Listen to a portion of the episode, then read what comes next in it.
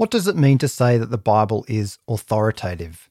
We saw in the last episode of Thinking Theology that the Bible is God's words written for his people by his Spirit about his Son.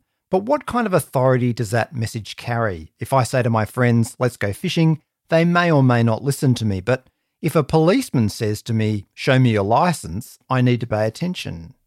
But which kind of authority does the Bible have? That's what we're thinking about in this episode of Thinking Theology. What kind of authority does the Bible have? Should we listen to it? Should we listen to all of it or only some parts of it? And what kind of authority does it have compared to other things?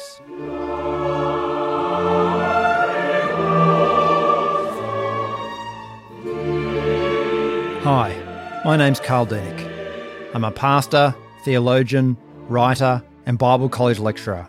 Welcome to Thinking Theology a podcast where we think about theology, the Bible, and the Christian life, not just for the sake of it, but so we can love God more with all our heart, soul, mind, and strength.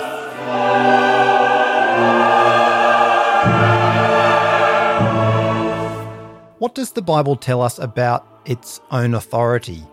One of the most extraordinary statements about God speaking to us comes in the first few verses of the New Testament book of Hebrews. Hebrews begins with these profound words. In the past, God spoke to our ancestors through the prophets at many times and in various ways, but in these last days, He has spoken to us by His Son. God had spoken in the Old Testament through the prophets, but now He's spoken through His Son Jesus Christ. And the rest of the first chapter of Hebrews goes on to spell out who this Jesus is who is speaking to us. Verse 5 tells us that he is the Son of God. Verse 6 tells us that he is worshipped by the angels because he is God. Verse 8 tells us that his throne lasts forever and ever, and that he loves righteousness and hates wickedness. Verse 10 tells us that he laid the foundations of the earth and created the stars and the universe. And verse 13 tells us that he will conquer his enemies. But why is it important to know that God has spoken to us in His Son? And the answer or the application of the theology of chapter 1 comes at the beginning of chapter 2. It says, We must pay most careful attention, therefore, to what we have heard, so that we don't drift away. Because, for since the message spoken through angels was binding, and every violation and disobedience received its just punishment, how shall we escape if we ignore so great a salvation? Why is it important to know that God has spoken through his Son? It's important because it means that we need to listen. The writer of the Old Testament says, look, if the Old Testament message had and still has a binding authority because those words in the Old Testament were the very words of God, those words that were delivered through angels or delivered through messengers to God's people, if those words carried the kind of authority such that disobedience to that message was punished, if those words had that authority, then how much more do the words that have come through God's own Son have a greater authority? If not listening to the Old Testament was a disaster, then not listening to the full revelation of God in Jesus in the New Testament is an even greater disaster. Jesus himself says in Matthew chapter 7 Therefore, everyone who hears these words of mine and puts them into practice is like a wise man who built his house on the rock. The rain came down, the streams rose, and the winds blew and beat against that house, yet it did not fall, because it had its foundation on the rock. But everyone who hears these words of mine and does not put them into practice is like a foolish man who built his house on sand. The rain came down, the streams rose, and the winds blew and beat against that house, and it fell with a great crash. In other words, Jesus' words have great authority. Our eternal destiny depends on whether or not we listen to his words. So, practically speaking, then, the authority of the Bible is really, really important. It means that God's words must not simply be heard or received or read, but listened to and believed and trusted and obeyed. When God says, repent and believe in Jesus, it's not just a polite invitation that we can take or leave, it's a command that comes with authority. So, too, when Jesus says, Give up everything and follow me, it's not enough for us simply to hear that, we actually need to do it. So the Bible is God's authoritative word and we need to listen, but it's also important to say that all the Bible is God's authoritative word. In the last episode of Thinking Theology, we looked at 2 Timothy 3, verses 14 to 17, and there Paul says that all scripture was breathed out by God through the Holy Spirit. All of it was written down by God for us. What's more, Paul says that all of it is useful for teaching, rebuking, correcting, and training in righteousness. In other words, there's no part of the Bible which is not God's Word. And if all of it is God's Word, then all of it carries the authority of God. All of it needs to be listened to. In Matthew chapter 5, Jesus says, Do not think that I have come to abolish the law or the prophets. I have not come to abolish them, but to fulfill them. For truly I tell you, until heaven and earth disappear, not the smallest letter not the least stroke of a pen will by any means disappear from the law until everything is accomplished. Therefore, anyone who sets aside one of the least of these commands and teaches others accordingly will be called least in the kingdom of heaven, but whoever practices and teaches these commands will be called great in the kingdom of heaven. Not the smallest letter or the least stroke of a pen will disappear from the law or the prophets. Jesus is saying that everything that had been written in the Old Testament wouldn't pass away but would be fulfilled in him. Of course, Jesus is talking about the Old Testament, but if that's true of the Old Testament, then how much more true is that of Jesus' words in the New Testament and the Apostles' words in the New Testament? In fact, what's particularly interesting about the book of Hebrews that we considered briefly before is that for a book so concerned with people listening to Jesus, it has a surprising number of Old Testament quotes and Old Testament references. The first chapter is almost entirely made up of quotes from the Old Testament, and that continues through the whole book. Hebrews is arguably all about the Old Testament. It's about Moses, about the Sabbath, about Aaron and the priests, about Old Testament sacrifices, about Old Testament laws, about Old Testament believers. But the reason it's so concerned with the Old Testament is because to pay attention to the message about Jesus is to pay attention to the message of the Old Testament. To pay attention to the message about Jesus is to pay attention to the whole Bible because, as we keep discovering, the whole Bible is about Jesus. The Bible is God's authoritative word, and all the Bible is God's authoritative word. We don't get to pick and choose what we want to keep and what we want to throw away. Thomas Jefferson, one of the founding fathers of America, did precisely that, though. He produced his own version of the Bible where he'd taken out all the bits that he didn't like, and it became known as the Jefferson Bible. He actually took a razor and cut out the pages he liked and then glued them into his own book. And in fact, that Bible was only recently republished. The church father Augustine, though, was smart enough to realize where that kind of approach led. He wrote, to believe what you please and not to believe what you please is to believe yourselves and not the gospel. To determine which bits of the Bible you listen to and which bits of the Bible you won't listen to is to make yourself the ultimate authority and not God.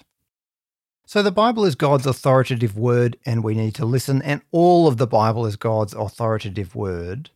But not only is the whole Bible God's authoritative word, only the Bible is God's authoritative word. We looked at that idea back in episode 4, but it's worth quickly recapping it again.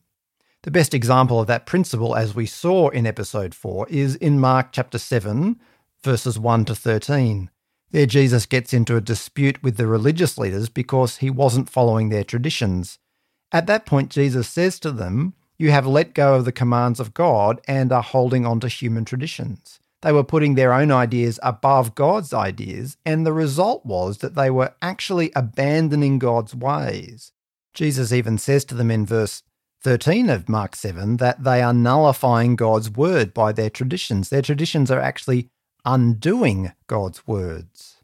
Traditions in themselves are not wrong. What's wrong is when those things replace the Bible and God's plan of salvation in Jesus Christ. I remember Phillip Jensen, the former dean of the Anglican Cathedral in Sydney, saying that if someone comes to him and says, I think you should wear your robes because the pattern of the robes matches so nicely with the columns in the cathedral, then he'll say, Great, what a good idea. But if someone comes and says, you must wear these robes in order to function as a minister, then he won't do it. It's not having traditions which is evil, but it's having traditions that overtake the gospel which is evil. There's lots of different ways that that can happen, and different Christian traditions are prone to doing that in different ways. Peter Adam, in his book Written for Us, notes a number of ways that people add things to the gospel and to God's word. So the Roman Catholic Church accepts the Bible and then adds to it the traditions of the church to form one word of God. Some conservative evangelical Christians tend to add the middle class culture and attitudes of the 1920s to the Bible without noticing what they're doing. Some Pentecostal churches accept the Bible and add to it some recent words from the Spirit. Legalistic evangelicals expand the Bible by adding some useful rules about how we should behave. Many denominations hold to their cherished denominational traditions even more firmly than they hold to the Bible. Liberal Christians hold on to the recent insights from current thought even when they contradict the Bible. Many congregations hold to their cherished traditions even more firmly than they hold to the Bible and many Christian subcultures unconsciously add to the Bible their own assumptions and prejudices. To that list, I'd probably also add that many Christians hold to the views of their favourite writer, preacher, theologian, or whoever more than they hold to the Bible. But I love what Archbishop Cranmer wrote in the 16th century Let us diligently search for the well of life in the books of the New and Old Testament and not run to the stinking puddles of men's traditions devised by man's imagination for our justification and salvation. So the Bible is God's authoritative word, and therefore we need to listen to what he says to us in it. And all the Bible and only the Bible is God's authoritative word to us. But finally, it's important to think a little bit about the apparent problem of looking to the Bible to work out whether we should listen to the Bible or looking to the Bible to establish its own authority. That seems like a circular argument. It's a bit like if you asked me, why should I listen to you? And I say, well, because I told you to listen to me. As Peter Adam notes, the Reformed theologian Martin Bucer realised that authority is not something that we grant, but something that is recognised. Bucer used the example of recognizing a coin is valid currency. Our recognizing that the coin is valid doesn't do anything to the coin. Rather, we recognize something that the coin intrinsically has, something that is intrinsically true about the coin. The same is true of a book on gardening. We don't make a book on gardening an authority on gardening. We recognize that it's an authority on gardening as we use it and test it and put it into practice and see that it works. It's the same with a person. If you meet a person for the first time, you can't know whether or not that person is trustworthy or reliable. But the more you listen to them, the more you get to know them, the more you can know whether or not that person is trustworthy and reliable and knowledgeable.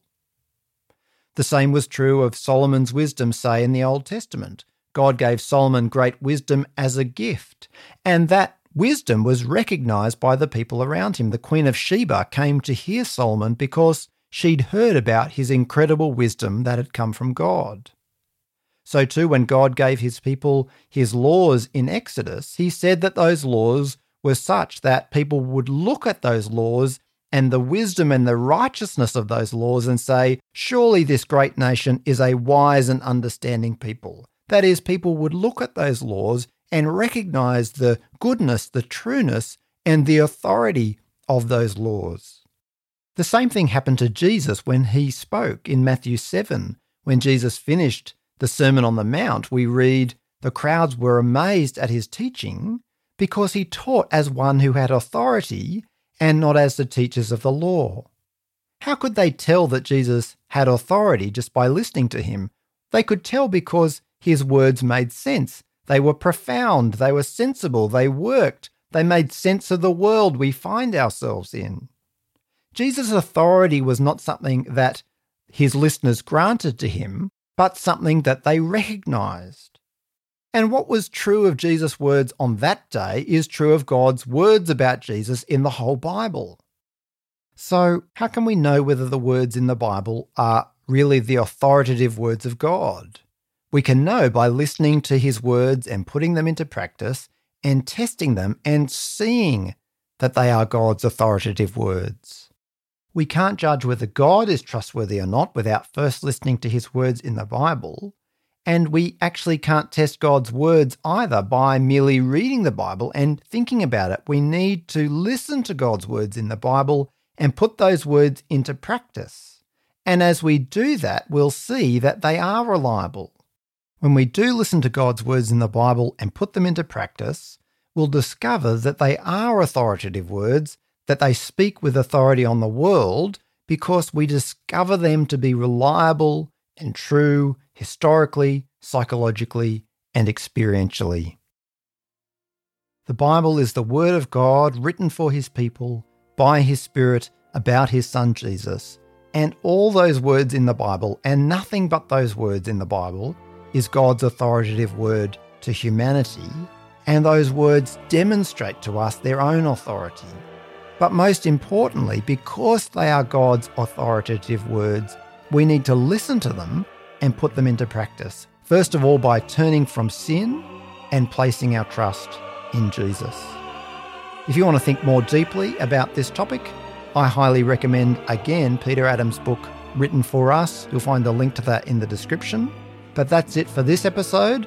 Next time on Thinking Theology, we'll be thinking about another characteristic of the Bible that is, the Bible's clarity, or for the word nerds, its perspicuity. Please join me then.